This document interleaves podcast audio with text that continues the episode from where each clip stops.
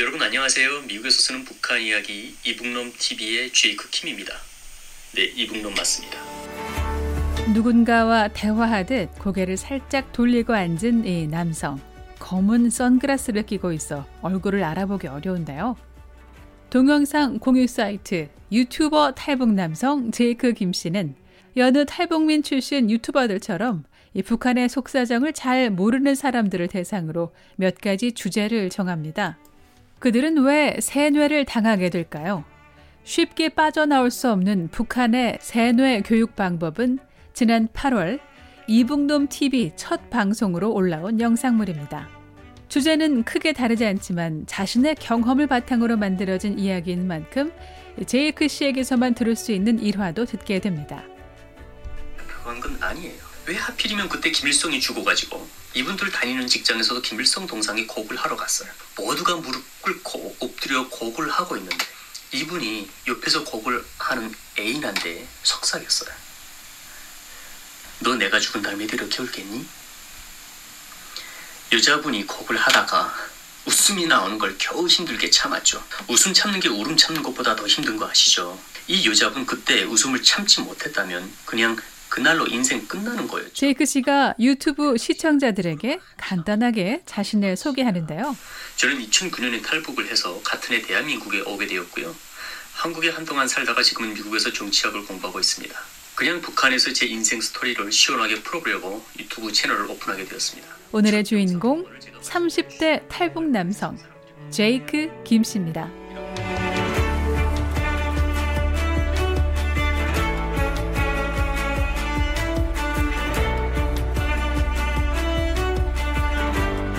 (2009년) 한국에 정착하다 미국으로 이주한 탈북민 이민 1세 제이크 김 씨가 유튜브 채널을 시작하게 된 이유가 있었습니다.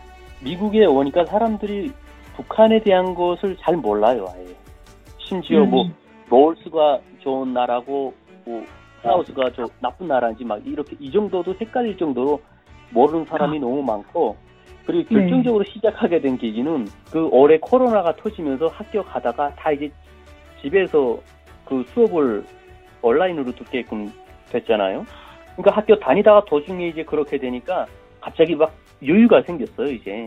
그냥 집에만 있게 되고. 그래서 이제 집에 있으면서 하도 답답해서 뭐라도 좀 해보자라고 시작을 갑자기 생긴 여유 시간. 공부하고 가족을 돌봐도 이전보다 한가해진 시간을 활용해 볼 것이 있을까 생각했는데요.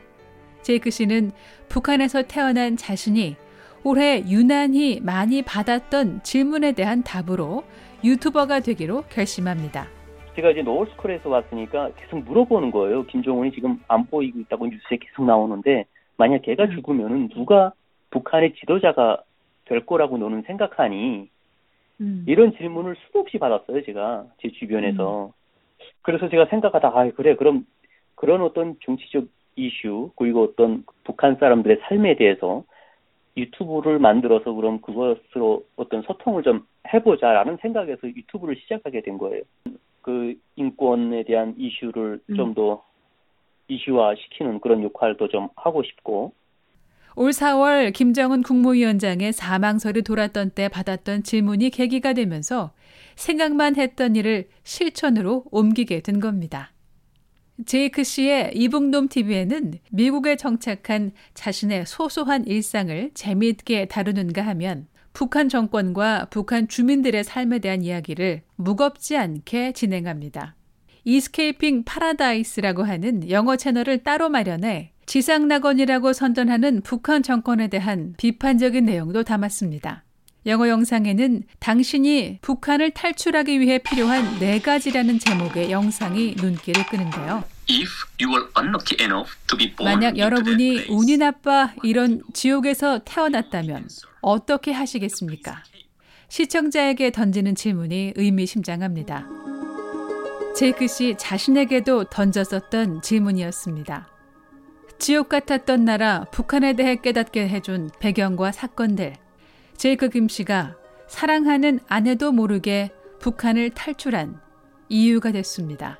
제 고향이 일단 북한에서 큰 도시였는데 근데 저희가 살던 곳에서는 그렇게 탈북하는 사람이 많이 없기 때문에 그런 정보도 옷을 얻기가 굉장히 힘들고 갔다는 사람이 나중에 어떻게 이야기가 돌아도 진짜 어떻게 가지? 그게 굉장히 굉장히 큰 일처럼 우리는 생각이 됐었거든요.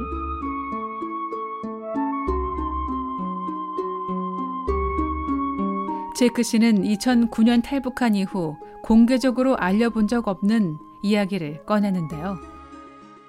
저는 아, 뭐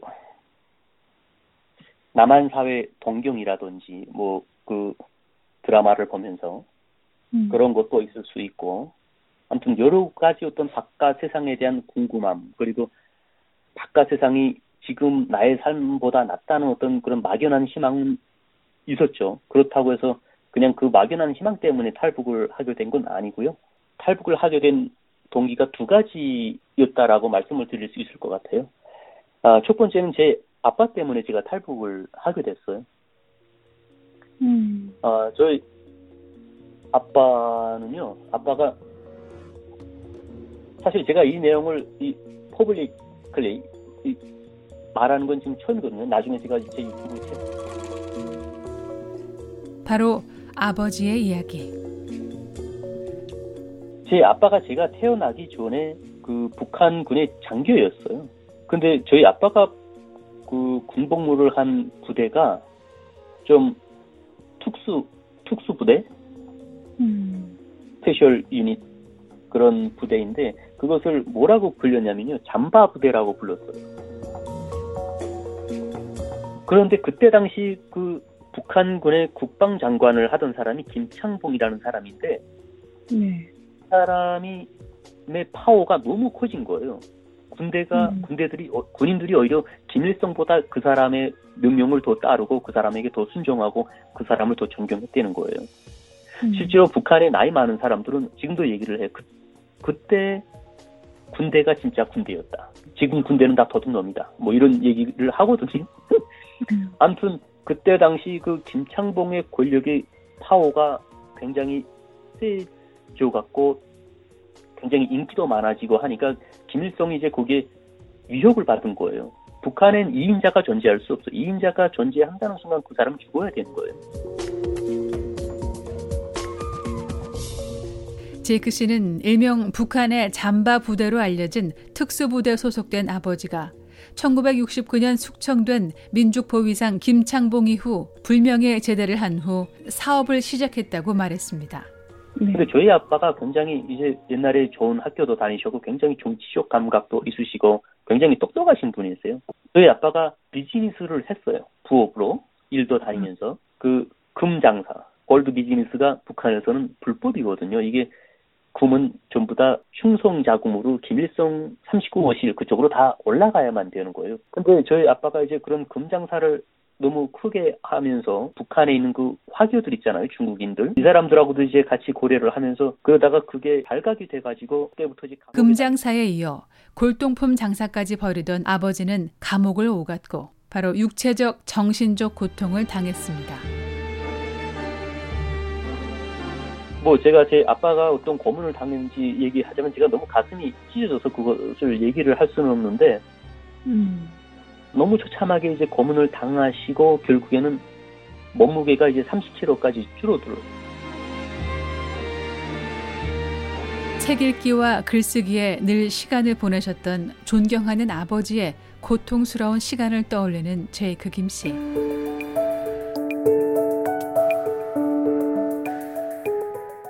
유튜브에 올린 탈북에 필요한 네 가지 중 한 가지.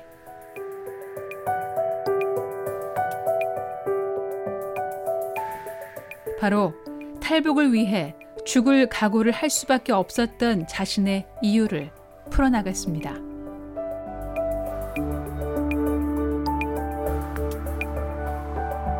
VOA 뉴스 장량입니다.